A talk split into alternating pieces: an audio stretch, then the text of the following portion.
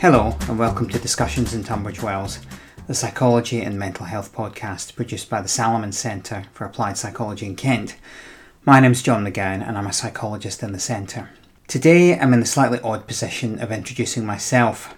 As some of you may know, we recently moved from our long term base in the Kent countryside into a new home in, ten- in central Tunbridge Wells. One of the benefits of this is that when we have lectures, rather than simply talking to each other, we can open them to the public more easily. Our first lecture of this sort was in December 2017 when I talked about something called the Zero Suicide Initiative. This is a suicide prevention strategy originating in Detroit in the US. As you'll see from the title of this edition, while I have some positive things to say about this initiative, I also have some reservations, some fairly deep ones about where it might lead. After the talk, there's some group discussion which has also been recorded. So without further ado, it's over to me. Okay, zero suicide, an idea whose time has not and should not come. Okay, re- let's um, just think about what we're talking about here. First of all, we're talking about suicide.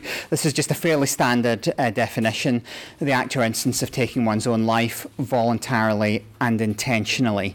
And uh, a lot of uh, ink and a lot of passion has been expended over those words voluntarily and intentionally.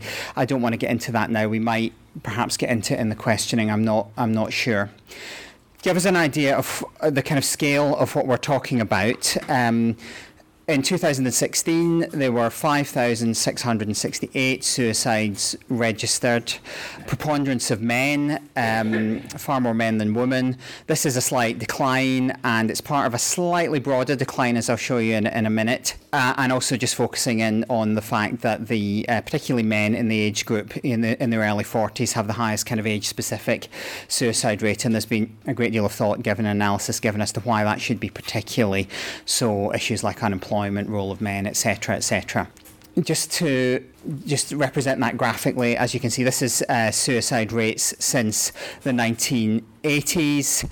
And as you can see, there's a kind of drift downwards. The top line is men, uh, the middle line is everyone, and the bottom line is uh, the bottom line is women. There's been an overall kind of drift uh, drift down in, in in suicide rates. This doesn't take account of attempted suicides insofar as you can define those and really pin them down accurately. Again, that's quite a significant measurement issue as to what was a suicide, what was the intention, uh, what was self harm uh, these things are not necessarily easy to pin down. Okay, so uh, just thinking uh, initially about how we address suicide as a society, I'm really thinking as a society as a health service here. I think it's widely perceived as a very significant problem. You don't have to go far before you see people really talking about what a significant problem uh, these rates are, and it is very high up the mental health agenda at present. And uh, many counties in Britain have a multidisciplinary suicide prevention group. There's one in Kent. Uh, they do some quite interesting work. I haven't managed to get to a meeting yet, but I do read their minutes pretty assiduously. And lots of very interesting things get discussed at that group. And there's some really, really interesting contributions from. Uh, it really makes me think that we need to talk to each other as different professionals, the police, health services, etc. There's just so much kind of in those conversations. Now, the c- current sort of lodestone, uh, really, of how we look at suicide in, in England, and there's similar uh, documents in Scotland, is this policy from 2012 preventing suicide in England. Now, I don't necessarily propose to get into that in detail here, though a few of the headline uh, takeaways here are reducing uh, the risk in high risk groups, bringing in a mental health frame around specific groups, uh, access to means, better information for those bereaved and affected, media messages, and supporting research. So, not hugely unexpected uh, focuses, some of them are quite ambitious. I just, without really commenting on it now, I just would just like to say this word prevention.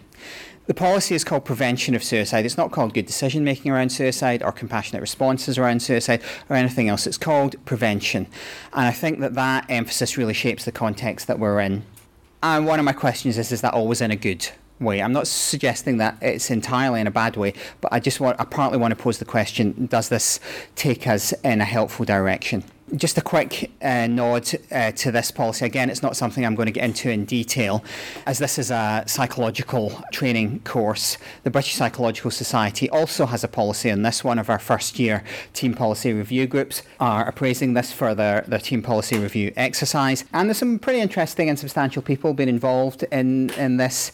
It does at least start with the word understanding rather than uh, prevention, but understanding and preventing suicide, the psychological perspective. And it starts with the word words, suicide is preventable and it's unacceptable that 6,188 people died by suicide in the UK in 2015. So it's fairly clear what the kind of direction of that policy is, I think, from that first sentence. Okay, so just today, what I'm going to be talking about, I'm going to think a bit about this emphasis on prevention and highlight a particular preventive approach termed zero suicide, quite an ambitious preventive approach, um, formally termed zero suicide. Try and think about some of the benefits of it, and some of the problems with it, and with a strongly preventive stance more generally. Okay. Quick note on history as we go on. I think, I mean, there's a lot. This is obviously suicide has been an issue that's provoked a lot of passions throughout throughout history. The two broad traditions I think that I wanted to kind of connect to, traditions of thinking and response that I wanted to connect to were these. I mean, I'm aware that it's much more complicated than this, but one, I suppose, a general direction of thinking that suicide is a wrong in some way, and the other one that it is a right uh, in the sense of a human right. And okay, I'm aware that those are quite polarized. Um, that's quite a polarized and, and simple way of uh, describing these positions. But this, I think, this, the, these kind of broad traditions, I think, do really influence our thinking in various ways, even today. So suicides are wrong. This is a picture of Thomas Aquinas. I remember seeing this picture as a child and thinking he had a rather morally uncompromising look. Um, and certainly a great sort of theologian and um, foundational thinker in Christianity. His um, monograph, Summa Theologica, I mean, it really does set the the framework for suicide as a sinful as a sinful act um, within the, the kind of Western Christian tradition. Uh, a little bit later on in history, G.K. G.K. Chesterton, who was also writing from quite a, a, a, Christian perspective. I don't want to say that that is necessarily. Uh, prompted this, but a very, very strong statement, uh, which I thought was worth repeating here. Not only is suicide a sin, it is the sin, it is the ultimate and absolute evil. So you know, not much ambiguity about his position on suicide there. And also just to note about the illegality of uh, suicidal acts and suicide in the UK until 1961. So I was uh, just checking that. I was relatively surprised uh, at how late that was, though obviously a lot of quite significant uh, laws around choice and uh, choice and behaviour did change in the 1960s in Britain. Just a little note on the sort of other side of the thinking: suicide is a human right. I, mean, I think there's been a lot of different forms of thinking about this in different uh, places and times in history, um, and more rights-based forms of thinking, and even some history of suicide as a as a heroic act. Uh, that's a picture of a samurai there. I'm thinking also as well as uh, aspects of Japanese tradition, ancient Greek tradition, Socrates and the hemlock. Uh, so, in some sense, it being framed quite differently. I think at the moment we do have a, a kind of right to die movement, predominantly around physical health conditions. And our current legal framework, uh, there may be people here who know a great deal more about that than me, but it does strike me that we're in a kind of more tolerant position, a kind of a fudge at the moment legally in the UK, in the sense that we're not actually actively encouraging people to, or legislating around people, you know, ending their own lives in these very, very difficult circumstances, but we're kind of allowing them to do so. So you can go off to, if you're terminally ill with no prospect of recovery, we can go off to Dignitas and, you know, our thinking's a wee bit confused. I mean, it came up in my own life recently. Uh, uh, an elderly, um, slightly more distant member of my family who was elder- elderly and quite ill was kind of eschewing treatment at that at this point for cancer because it felt very very invasive and they wanted quality of life with the time that they had left. And broadly, nobody seemed to have a problem with that, um, which was in some indirect way electing to you know end. They weren't actively um, ending their life at that point, but they were doing so in some way, and everyone seemed to perceive that as very brave.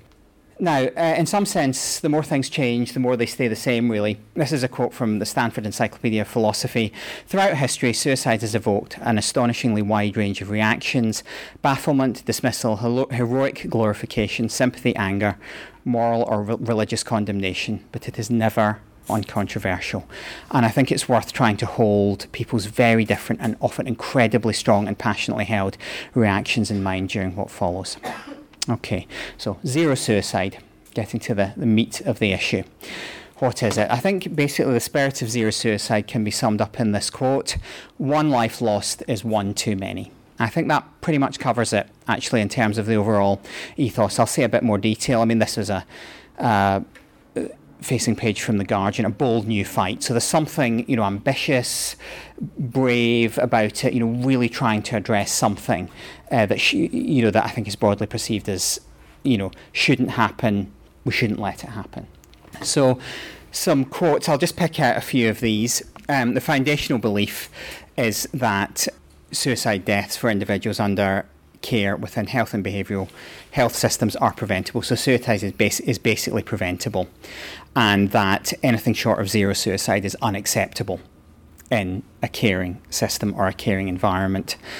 Uh, patient safety and a belief I think that people, which you know may have some merit to it, that people can fall through cracks in fragmented and sometimes distracted systems, and that sometimes suicides result from this, or in fact, they seem to be implying that you know more than sometimes some relief in reading this. The challenge of this is not to be borne solely by those in providing clinical care, as it's a massively ambitious agenda. I think there's a bit of relief in that, and uh, but also drawing in wider systems, broader community, especially suicide attempt survivors, family members, policymakers, and researchers. So those are some quotes from the US, the US version of their website. There are some similar sentiments expressed. Merseyside, uh, NHS Trust in Merseyside, is is um, adhering to this, and there's some very similar uh, material on their website. Okay, and some of the things that seem really positive to me, there is something here that feels quite positive about really aiming to accept responsibility for people, uh, you know, for giving people what they need uh, in a time of crisis. And that feels to me to be something that we could sometimes think about a bit more, really, in health services. Really, how can how can we feel responsible as a society for giving people what they really need? Very focused on staff training and healthcare resources. Lots of pleas for more resources, though around what is another question. It's quite rigorous, and I think this is something that we really do try and uh, encourage with our approach here. Quite rigorous in terms of thinking about people, understanding people. Real emphasis on good care, and going beyond care systems. Public campaigns, awareness of resources. Nobody left behind. Everyone has a safety plan there's also some em- emphasis on public health. Uh, I'm thinking back to the example of town gas, which was the old kind of gas that was very toxic. Um, we don't have that now. Um, we have gas that you know is not poisonous that comes through our cookers. But town gas, which was derived from coal, was very toxic, and an emphasis on things like uh, uh, you know, access to you know potentially dangerous or poisonous substances. I'm not saying this comes out of zero suicide, but those of you who have young children will probably have had the experience of trying to give them Calpol liquid paracetamol and get it out of the bottle into a spoon, and it is absolutely the neck of the bottle is so narrow, it's absolutely impossible even to kind of give them a spoon. And that is, you know, those kind of small things are about you know things like access. I mean, paracetamol is pretty toxic, so. Uh, it, those kinds of things are, I think, part of the uh, you know a preventive agenda. And also, I think admirably, some knowledge of some acknowledgement of wider social forces playing a role in equality, unemployment, gender roles, thing, things like that. And I think these things seem quite, to me anyway, these things seem very positive aspects of this approach. But, and there is a but, or there would be no talk. I think there are concerns, and these are not just concerns being expressed by me, they're being concerns expressed by a range of, people I've encountered. And the concerns, I think, flow around two areas. One is achievability. How achievable is it? to get to a point where suicide is so minimal that you're effectively considering it zero. Is that real? And the other one is about the desirability of trying. And I think more of what I'll focus on is the second one, the desirability of trying. Okay, first of all, my kind of blank thoughts on these things, the Malcolm Gladwell blink, the first things that came into my mind is complete preventability. Is there any evidence for that in any society at any point in human history? Is there any evidence that we can completely eradicate suicide? I, I, I don't, I'm not aware of any. And also, I suppose other things that kind of flowed through my mind straight away are that the vast majority of people who kill themselves never really come anywhere near mental health services at all. Another thing, I suppose, that um, and that's steady. That's fairly steady. Estimates vary, but it's fairly steady. Another thing that um, comes up for me is that suicide is really not that easy to predict. I think sometimes working in health services, there can be a strong expectation that you can just have, pull out your crystal ball and see what someone is going to do. And that feels like a really pressurizing assumption. Uh, I'll link to some of these things uh, when I put this up on our website, but this was a, the thing I linked to. There was a paper from the BMJ last year really calling out the notion of predictability. And also, um, this idea of falling through the cracks.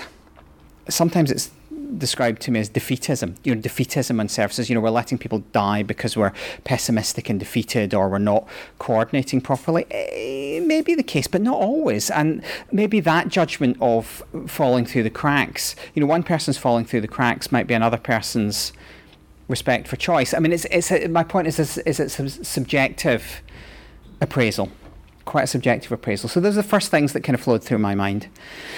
Going to this question of achievability directly, there seem to be really, really mixed expectations on this, even among advocates of this approach. I've certainly read things people say, well, no one really believes that zero is achievable, but we should try. It's really important that we try. So, is it possible or is it unrealistic?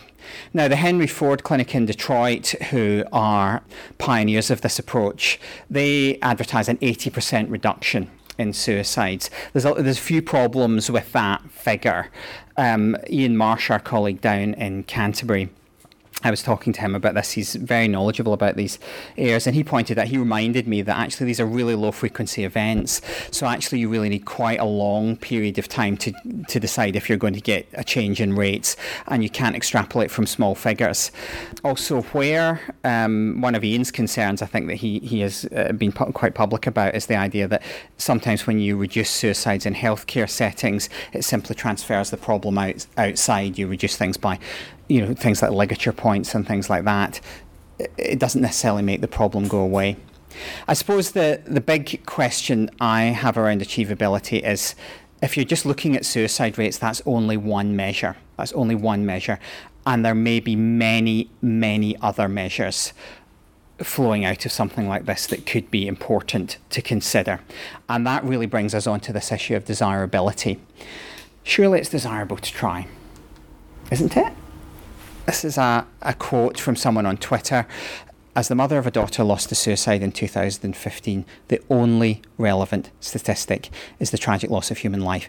Every life lost is a, tra- is a travesty. So, really, really clear statement, and uh, I can only imagine the pain um, that that person is, is experiencing, and I can really see clearly how they got there. But I also don't think that that is the only relevant statistic, even if you could achieve it. I think there are lots and lots of other parameters that are really, really important to think about. You know, I have a lot of anxieties about that goal and that goal framed in that way. Okay, and the anxieties really, I think, pivot around cautious practice, but perhaps cautious practice kind of blending into something worse or something more damaging. So, cautious practice, preventive practice. If something is perceived as preventable, there's an onus on onus on us to you know prevent it. So if it's preventable, somebody should be preventing it. And how do we do that, especially given the kind of unpredictability issue that you know that we're facing? And I suppose one of the things I start to worry about is kind of think like a kind of panicky response. Oh, go and see a GP, hospital, panic rather than a meaningful plan to help. And we'll talk about that a little bit more in a minute. Increased mental health services involvement, is that a good thing, a bad thing? It may be a good thing, but actually, if you're thinking about it, it may not necessarily be the best thing. There can be downsides to that too. Low threshold hospitalisation, because people are worried about risk. Is hospital going to be good or bad? Delayed discharges from hospital in the face of risks and increased use of compulsory powers such as the Mental Health Act. And one of the stated reasons for reviewing the Mental Health Act at the moment, the Prime Minister, some of you may have missed it, the Prime Minister in her speech at the Tory Party conference announced a really significant review of the Mental Health Act. And one of the primary drivers for that is that detentions are perceived widely to be going up and to be too high. Just to be absolutely clear, I'm not saying any of those are explicitly adv- advocated by a zero suicide approach. But I think the danger is of creating a climate where some where such things are more likely, simply by saying something is preventable and is unacceptable. And clinical experience, not just mine, and research, I think, bears me out in this regard. Okay. Here's just a few conversations I've had over the years working in services, and some of them come from my personal life as well. Uh, these are not direct quotes, but you know I've had variations on uh, most of these conversations more than once. When I worked in I worked in mental health wards for a number of years, and I lost count of the number of times I had this conversation. X was at risk of harming themselves, so we've had them admitted. To which the question was, so we can do what? What was your vision for what we're going to do? So no plan, just everyone can't bear the risk. Get him into hospital, keep him safe thinking is hospital going to be good for this person? Is it going to be bad for this person? You know, there wasn't. It was hard to think about those kind of things. Similarly, X has confessed to suicide, suicidal ideation. Contact the GP. The GP is going to say helpful and you know there needs to be more thinking. Other things that we said we can't discharge because I don't want to be in the front page of the local paper when they kill themselves. Why don't you take away patients' laces? That was one that I heard more than once over the years. The answer was because this is an attempt to provide a caring environment that provides people with some dignity, really. Uh, we can't chance X going out, so kind of curtailment of liberties. This person is depressed and can't make a reasonable decision, so they can make a decision, but we're basically deciding that the decision isn't reasonable or that the responsibility is diminished. Kind of a consequence of the Mental Health Act, which overrides capacity judgments. And one directly to me X can meet with you and work on eliminating suicidal thoughts come to that again. So, is this preventive practice or what is often referred to as defensive practice? Are we sure that hospitalisation, detention don't have negative effects? I really don't think we're sure about that at all, or unintended consequences, especially when they're driven by risk rather than a meaningful therapeutic plan. What am I thinking about? I'm thinking about things like the trauma of being sectioned or pulled into hospital. Are we doing risk assessment instead of supporting people. Now, actually, the zero suicide approach itself. Uh, has a much greater emphasis on good care rather than kind of risk assessment. So I really give them some credit for that. Something that used to bother me a tremendous amount when I worked in wards was bringing people into hospital and there was a loss of independence and their own skills to manage themselves. That felt like a huge problem. Uh, that people would just become sort of pulled into hospital into a medical frame and many of the things that helped hold hold them together, glue them together, would just kind of get eroded, and also their friends and family as well. And it felt there were very negative effects. I think very mixed effects potentially of taking people into a medicalised framework. Is that a good thing? Is that a bad thing? I'm not totally against it, but is it what we want to do always? Assume that something can be taken into a medicalised framework. I think for many people in this room, uh, there may be an issue around professionals feeling a really great, perhaps really unrealistic sense of responsibility for somebody else's life and death. That is a real pressure, uh, particularly in a context un- unpredictability again the kind of pressure on medical professionals, I think, can be absolutely enormous on psychologists, on other health professionals, particularly in mental health issues around loss of rights and dignity of choice, independence. And I think all of that coming together in some ways to erode space for engagement with somebody, help, understanding, and a kind of recovery space, and moving into a kind of defensive space, really. I'll say a bit more about what I mean about that often in health environments you, you hear talk about having a, a, positive risk. The notion that how can you help somebody reconnect with important things that will help their recovery help them feel better bring them back into contact with things that are good and positive for them. But actually it's risky to do so. It's risk, you're taking a risk by doing so. But how caring is an environment when it's so focused on risk minimization that you can't do that or that you feel incredibly circumscribed about doing that how can you help a person be responsible for their own life and choices? Now, I don't want to think this is just anecdotal stuff that I'm talking about because I do think that uh, there uh, there is research to back this up. I just want to highlight a couple of um, research projects that were completed here uh, two years ago. One by Sarah Crowley and the other one by Lucy Nalatambi. And again, I'll link to these. I think they're really, really worth looking at, and particularly what the professionals interviewed them said in Sarah's one, just the, the force that, that came th- that came through of that how difficult it was to not feel an almost paralyzing weight of responsibility and how difficult it was being in a service to tolerate uncertainty uh, when you were working with somebody who was at risk. And similarly, in Lucy's project, you know, just how easily you can move into work that is highly, highly risk averse, leaving the person really unheard and considered as having diminished responsibility. So, conversations that I've had certainly about suicide prevention and about zero suicide, people say, oh, it's not about defensive practices. I really feel sceptical at those moments that, that it really is not about defensive practices because it feels to me that it creates a climate, that, that sense of preventability and unacceptability, just by its very nature, creates a climate that is about defensive practice. Anne roped me into a debate on Twitter, as I said, and there were many interesting comments made of that on all sides of it. It was very. I still don't know whether to thank you or not. It was so.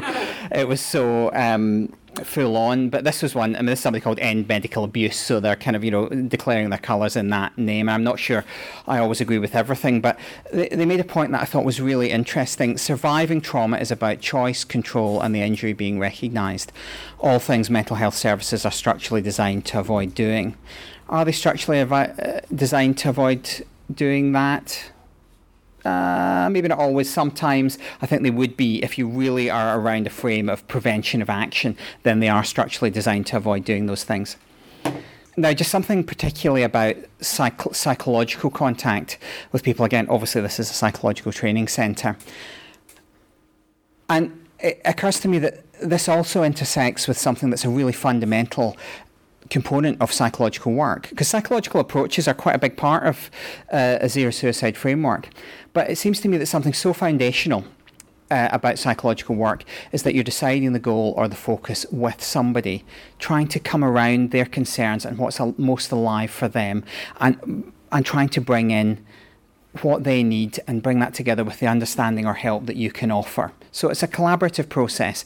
But my crucial point is it can't really be imposed from the outside. It doesn't really feel, to, it feels that something gets changed by that imposing it from the outside. So, what's it like? Some people in this room may have been asked to provide a, a psychotherapy of some sort, whatever the model, aimed at medication compliance or getting back to work. Or, in fact, risk reduction. Something's being dictated from the outside, and it f- seems to me that there's a fundamental difference between meeting someone in the moment to really try and serve what's important for them as opposed to an externally imposed goal. And I think it positions your stance something like this. This is somebody called Dr. Alice Cole-King, who I think is extremely sincerely intentioned, a liaison psychiatrist and a very, very prominent public advocate of zero suicide. And this is what she says about how she approaches people. I approach people in suicidal distress with the intent to listen, engage, and thinking, how can I support you not to want to end your life today? What can I do to help you to choose to live and stay safe today, tomorrow, next week, and next month? And there's something I say, I think, incredibly good and well intentioned about that. But also, you know what, it kind of fills me with unease. And I'll, I'll tell you why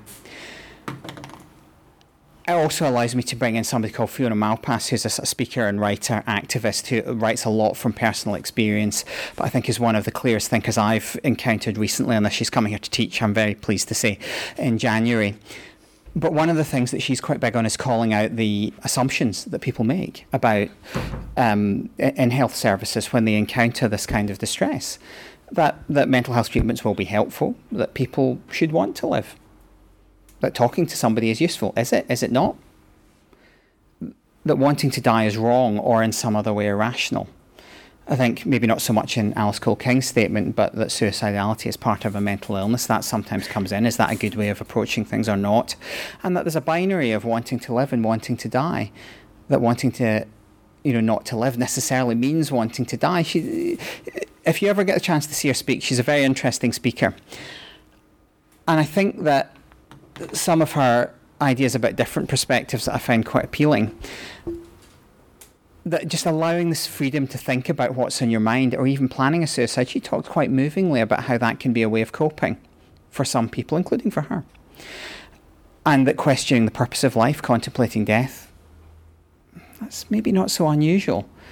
A philosophical, spiritual quest that may happen for all of us at some points in our life can be a response to oppression, marginalisation, or other difficult life circumstances, need for change, and opportunity for growth. But actually, thinking in this way can be a positive thing, helping you feel more in touch with life through contemplating or desiring death. And uh, none of these things are said lightly. I think all of these things come out from quite thought through personal experience. And I find myself returning to them again and again and thinking about what they mean. Somebody else who comes up when you have conversations about this is somebody called David Webb. And uh, it's a book called Thinking About Suicide. Again, there's a kind of user perspective in it, but it's so much more than that in terms of the aggregation of different contributions and thoughts from so many different people. But this quote on his website, and I, I, again, I do suggest checking this out. This book invites you to honour and respect your thinking about suicide as real, legitimate, and important. I denied my own suicidality for so long, but suppressing these feelings ultimately did not work. So please honour this agonising struggle and then with the respect for yourself that this struggle deserves, talk about it. So, something about a more open space to talk and to have the freedom to talk and think. And I found that profoundly moving, actually, just think turning that over. I think it would be nice to get in a mention of Rufus May, actually, known to many of us in this room, who I think often has some very valuable things to contribute in these areas. And this was some material for a, a, talk he was giving about safe spaces, safe spaces to kind of talk, I think, largely in the way that David Webb was talking about. And the strapline for it here, or the, the blurb for it, was you know, we don't often create spaces where we can talk freely about the temptation to end it all, but it's a consideration many of us will have at some point in our lives.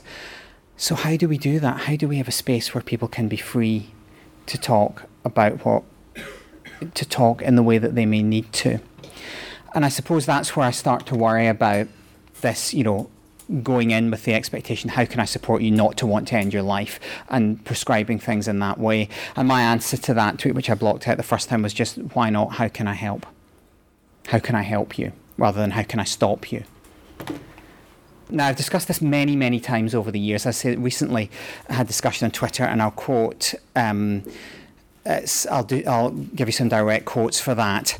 But it's something I've talked about many, many times over the years with different people, and I think it's just worth. I, I do want to have some of those reactions here, particularly the ones who disagree with me, because I can encounter people who kind of agree with some of the things that I've been saying about that, but. I've often found myself drawn a little bit more to what's different about people who really, really disagree with me um, about these concerns. Now, this was one uh, from Twitter quite recently. Uh, somebody saying, I encourage folks to be critical of zero suicide, but first learn more about it.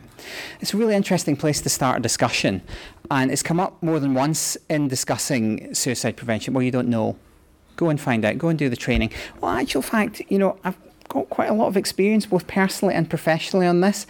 And that doesn't, you know, just because I haven't done the training doesn't mean that my concerns aren't valid. But it's, it, I mean, maybe people are feeling very misunderstood with this. I'm sure they get plenty of people just reacting to the name rather than looking at the details. So I, I, am sympathetic to that, but it's just a weird way to start a discussion. We'll go off and know about what I'm talking about and then come back and I'll talk to you. Some other things uh, that come up. This was an interesting quote. You think zero suicide is unacceptable. What number are you okay with? Kind of missing the point, really, of the dangers of a, a, preventive or controlling stance. Similarly, should we aim for 67? Should we aim for 67 suicides?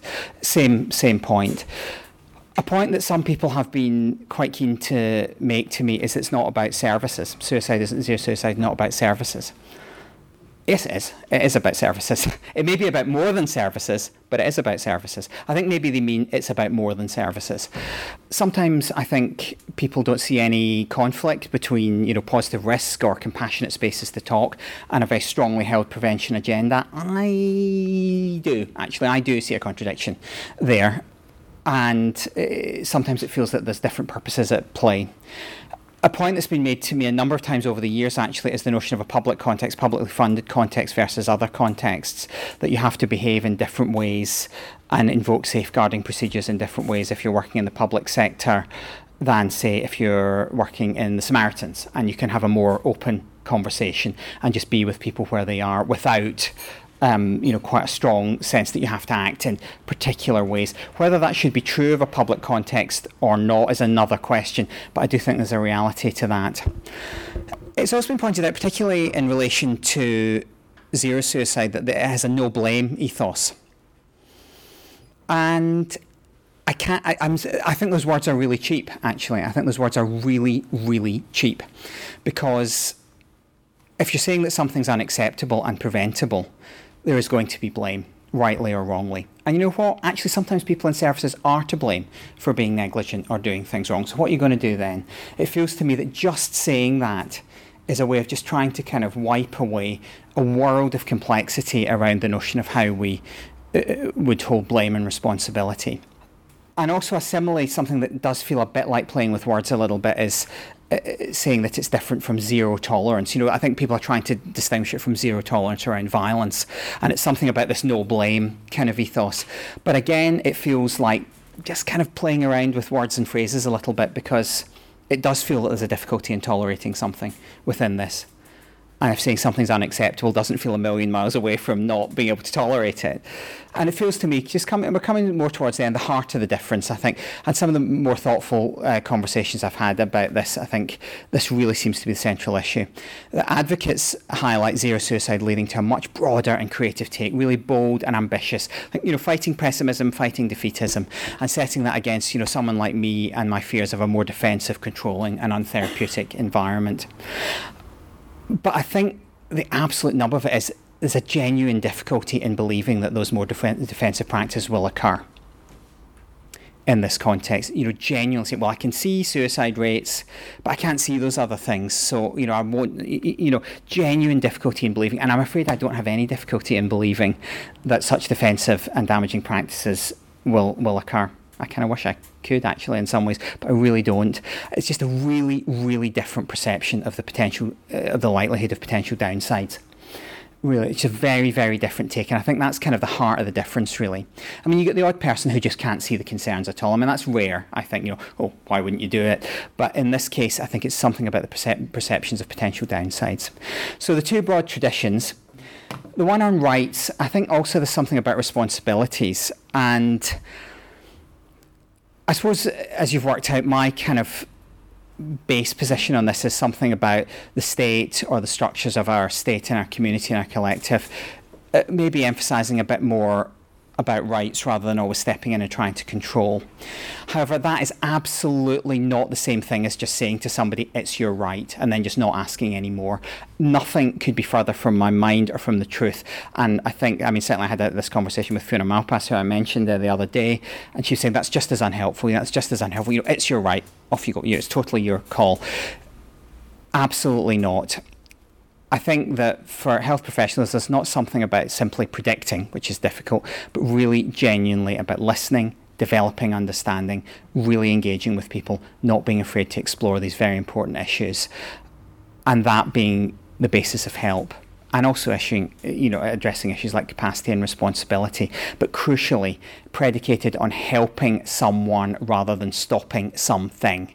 And that is the difference, and that feels to me to be not a trivial difference really.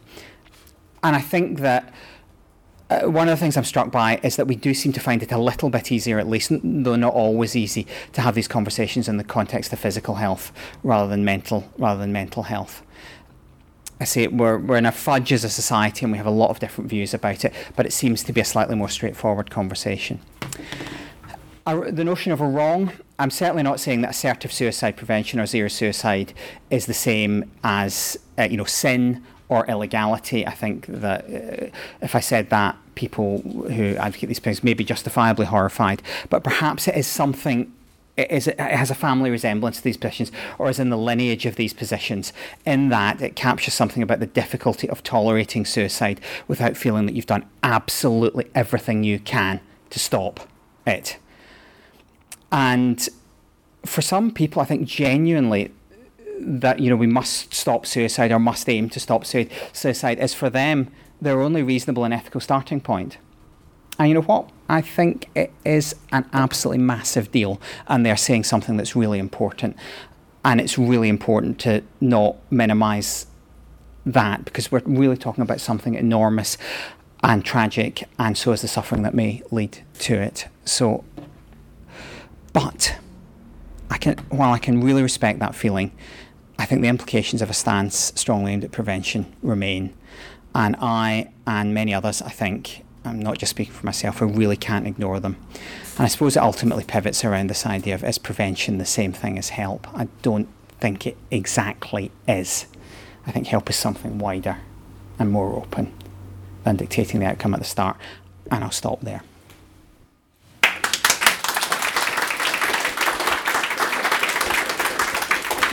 Okay, I just wanted to say, um, uh, if anyone wishes to speak the question into this recorder, that's fine. I will. I can always repeat the question if you don't want to. But uh, I'd quite like to capture some of it for those who are willing. That's no pressure for anyone, really. If you don't want your question or the answer recorded, just say. But there's a lot of experience in this room, and it would be interesting to kind of capture some of that. Yes. Uh, yeah, I, I was very impressed by one statistic you gave, which was 75 to 80 percent of suicide got nothing, and had no contact with mental health. So the whole project of zero su- suicide is centred on the mental health system. It is quite centred on the mental health system, yes. I have a more yeah. serious point, which is the whole category suicide, mm-hmm. I think needs interrogating. If you think I'm um, not being perverse, the reverse, killing people, killing someone else, there mm-hmm. are so many meanings to killing someone mm-hmm. else. And in a way, killing people killing themselves is almost as varied in its meanings as killing other people. Some is indeed you may be wanting to lift a burden off your nearest and dearest. Some is out, utter mm-hmm. guilt and shame, you know, and you go into the room and you shoot your head, you know, for mm-hmm. honour. And others is you know, the kid who's being bullied on Facebook and can't handle it. You know, those are such mm-hmm. totally different events to me that it seems to me we need to analyse the break down the concept of suicide and have a typology of suicide, if you like, would be a way forward. And I think some of those would be zero preventable, like the teenager committing you know, committing suicide because they're being bullied, mm-hmm. and others I don't know, a, a, a totally different kinds of event which don't come under this framework at all.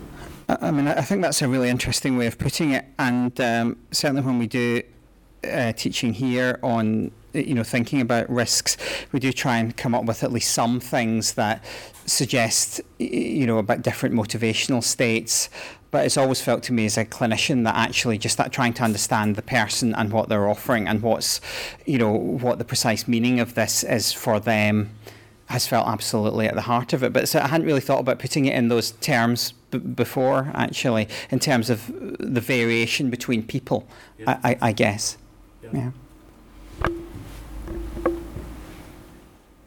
Um, I was just thinking that the, the dialogue around this issue sometimes it avoids kind of addressing the fact that this might be a relief for some individuals and for mm-hmm. the people around them. And I think that's a very taboo and I guess controversial thing to say. Um, but I think there's not enough conversation about, about that, about that feeling of relief and peace that this can offer. Um, Would a strongly preventive frame foster that or inhibit it, I think, I suppose, is part of the, the question. It feels to me like it would in, in, inhibit it, yeah? Well, yeah, definitely. I, I guess I was just wondering what your thoughts are on that. Well, again, it's about trying to think about what's you know what's important for people in terms of being able to think of that um, individually. It seems simpler in physical health, though not entirely simple. You know, there's still huge ethical dilemmas and big, big and passionate disagreements about that. Um, but yes, I think it's important to be open to all those, you know, to all those possibilities and to honour the experience of the person that you're with and trying to help, rather than dictating your desired outcome from the start. I mean, it's not my decision to make these, you know, enormous moral judgments for another human being. Um, and that feels quite important. And it does feel if we're sort of dictating what what's okay at the start, you know, how can I help you to be safe? And that's it. I'm not saying that's not important, but if that's it, then all of this other stuff is closed out, really, or it feels like it's potentially closed out to me. Mm-hmm. Michael. Just, uh, you mentioned it earlier on, but I just wondered why there seems to be a more um, even-handed public debate around the right to die um, for physical health conditions. We see like public um, panorama programs about you know, exploring people's lives and why, why there's such a seems to be such snap decisions around mental health. I don't. I'd be interested in other people's views on that. I certainly had a um, occasion where I was interviewed on LBC about this, and I had about 10 minutes' notice again, thanks to Anne, who had decided that she wasn't going to do this. And I was pitched in against somebody who had. Um, uh, who was who was from the World Anti-Euthanasia Coalition, and we were talking about a change in the law in Belgium. And I had uh, prepared by reading an article in the New Yorker very quickly, which was quite nuanced and thoughtful, and an article in the the Daily Mail, which probably wasn't quite as nuanced and thoughtful as that. And all I could think of was, God, this is complicated. This is really so complicated. Now, the guy that they sort of put me against, it wasn't complicated for him at all. It was wrong. It was an absolute wrong and totally unacceptable. Physical health, mental health didn't matter. But I'm not quite, that doesn't really go to your question, which is why is that more complicated in mental health? So, Anne, do you want to say? an idea about that, which is, and I'd be interested in what people think, um, the idea that suicide is a symptom of mental illness. It's never seen as a symptom of physical illness.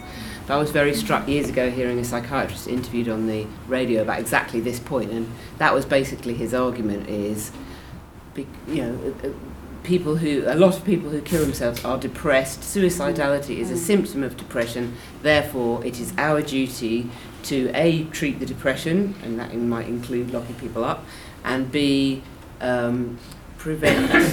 uh, there's sort of an assumption that that it's um, illogical in some way that the person, because they are ill, they're not their real selves uh, and therefore later on they won't want the same thing, and it's our responsibility because they are ill to stop them doing it. Um, but uh, there's a whole load of problems with that, I think, with that um, assumption. But nevertheless, I think it's generally a, an unarticulated assumption, a bit like Fiona Malpass was talking about. I would say the main difference is that if you've got terminal cancer or something, there's biological objective um, proof that you're probably going to mm-hmm. die if you've got a mental health that's diagnosis, yeah. I think there's always hope. yes, I that I think that's a really good point. Actually, that is a and really, it, yeah. really important point, and why makes people extremely uncomfortable with this. But it is something that does feel like a kind of quite live ethical debate at the moment. Actually, but I think that point is absolutely correct. So, then isn't there there's something about um, in physical health conditions there's like a there's a point at which often medical professionals can say we've done all that we mm. can mm.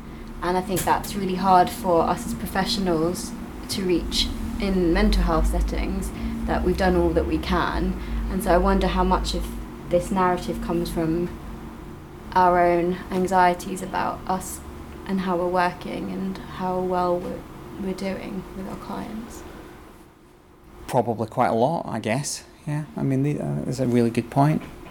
There's something about life at all costs and that we can't really have a hope for death. Because um, I think some people have a hope about what death might bring and whether we believe in anything after death or not. Some people mm-hmm. do have that belief. Well, um, it's something that's avoided, I think, quite often to talk about. But it's good heartening to see the spiritual side, you know, to, to encourage people to talk about what they imagine might happen afterwards, what what it is mm. they're hoping for by killing, you know, killing themselves, wanting to kill themselves. So there's a question. Thank you. There's yeah. a question here as well. Just I just wanted to back up what Sue said about mm-hmm. the hope. Um, from my own personal experiences of suicide attempts and suicides of people in my family, that when you are suicidal, your world is saying to you, this is what it's going to be like forever. Mm-hmm. You will never get better. Your hope has gone. Not looking back, what I would have liked to have heard from people is this will pass. This will pass. This is not going to be like this forever because those are some of the key thoughts in a person's life at that stage. And yes, I, I mean, I have really slammed the, the mental health services for many years for uh, sectioning me many times. And I now look back and think, if they hadn't done that, I wouldn't be alive today, actually. And so for me, there's this this element of yes, I think sanctuary houses are better places than uh, mental health wards, sanctuary houses where you can go in for three or four days until that's passed. That's the way we should be looking at, at helping people in mm-hmm. that. I mean, that's very interesting, Dan, and just a comment on that because I do think it goes right to the heart of this idea of what if we just treated you as having capacity to make a decision because you've made a decision. You're kind of saying that you wouldn't be here today, really. We're going to have to finish off there because I've trespassed on the goodwill of the speakers who are in this room enough. They finished early in order to allow us to come in here.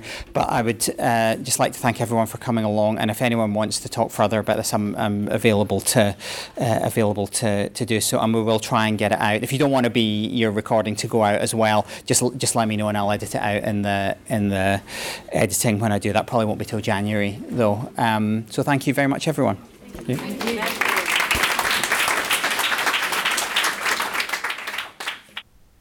So that was our first public lecture in our new base. We're hoping to have more as the months go on, and I'm going to try and persuade my colleagues to submit to being recorded so we can put those lectures on this feed too. We've put links to some of the things mentioned in the podcast on the show page on our blog, Discursive of Tunbridge Wells, so please take a look at that. The best way to follow the podcast is to subscribe. You can do that on iTunes or SoundCloud or really wherever you get your podcasts by searching for Discussions in Tunbridge Wells. We also post all podcasts on our blog.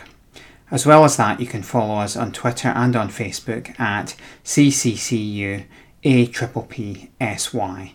That's CCCU AppPsy. We have a number of shows planned for 2018, so keep an eye out for those. Many thanks for listening, and we'll be back soon.